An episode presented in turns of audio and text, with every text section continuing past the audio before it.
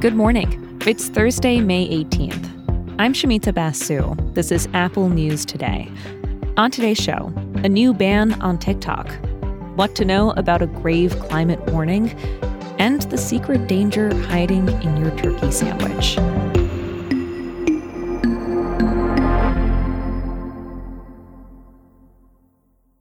But first, more and more kids across the country are having a hard time making it to school and staying in the classroom.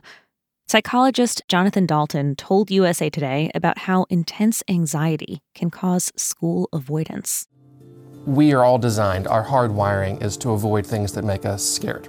The challenge is that just like our smoke alarm can't tell if we burned our toast or the curtains are on fire, the same is true for these kids. So, what's happening? Health reporter Adriana Rodriguez says school avoidance got worse during the COVID pandemic. Some kids didn't return to classrooms when they reopened. Parents tell her there's little information out there about how to help kids whose anxiety is making them afraid to go to class.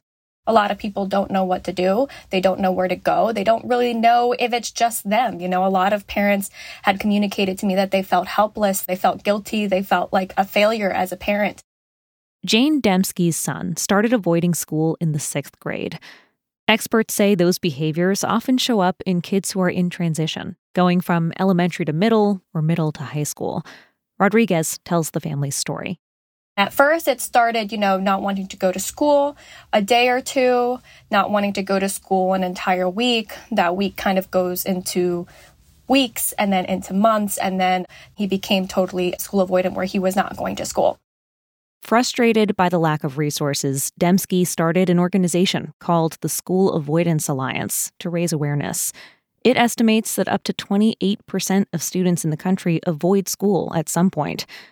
Because there's no standard guidance on getting kids back in the classroom, Rodriguez says schools and families often have to come up with their own solutions, which can be a combination of therapy and accommodations by schools. Experts tell me that it's really everyone who needs to be responsible. This includes parents, this includes mental health experts, and includes schools. You know, they all need to communicate and work together in order to help the student. Dembski's son went on to graduate and find a job. His mother says he's managing his anxiety now and thriving. She says she hopes that their story of getting through the mental health challenge of school avoidance will give hope to other families dealing with it.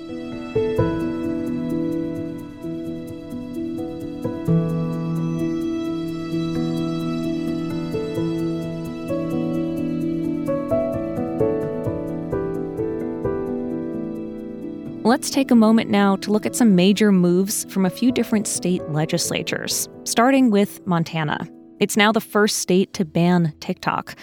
Lawmakers say they did it out of concern that China's government could get access to Americans' data through the social media app.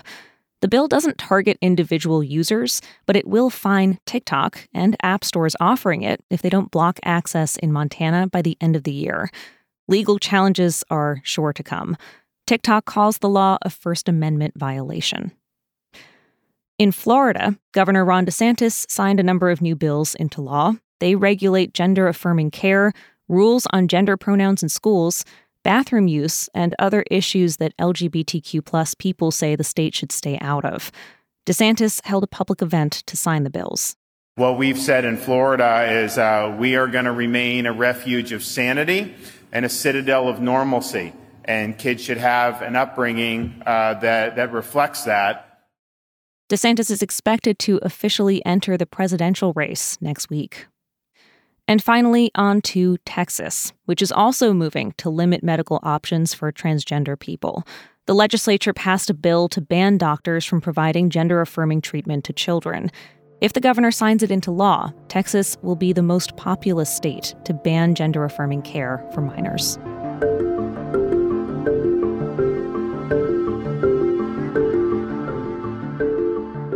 The World Meteorological Organization has a grave new warning for our warming planet. The world is almost certain to hit record high temperatures in the next five years. And there's a strong chance that global temperatures will be more than 1.5 degrees Celsius over historical levels. That's a dangerous tipping point where catastrophic effects can happen. The WMO says the rise is because of both ongoing human action and the coming El Nino. That weather system will bring warmer temperatures. But the agency says their report does not mean the globe will permanently cross the 1.5 degree threshold by 2027. Whether it's a long term impact is largely up to how people act or don't. The impact of climate change on food and water supplies is forcing millions of people to leave their homes, becoming climate refugees. A recent report from the Norwegian Refugee Council shows that climate disasters, combined with conflicts like the war in Ukraine, forced a record 71 million people around the world to flee their homes last year. One big driver of that displacement was the flooding in Pakistan last summer. Some villages are still underwater. NPR recently checked in on how the recovery is going. Shabnam Baloch is the Pakistan country director for the International Rescue Committee. She tells NPR that she's worried about a repeat disaster. There are predictions that this monsoon, which is around the corner in, in end of May, we start the monsoon. There are 70% chances uh, of flood this year as well. And we are in no uh, capacity to respond to these floods.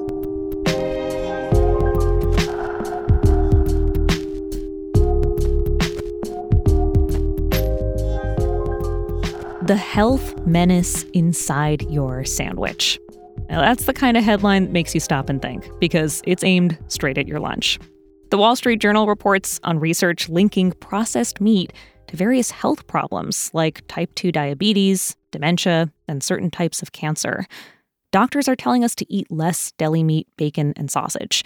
And one big concern is salt. Processed meats can have up to 400% more sodium than unprocessed meat.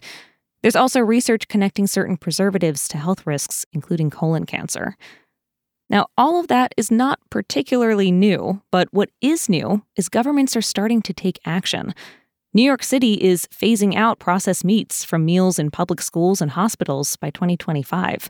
The World Health Organization is working on new recommended limits on consumption, and U.S. regulators are setting sodium reduction goals for processed meats. Now, the industry says it uses a safe level of preservatives and it offers many reduced sodium products.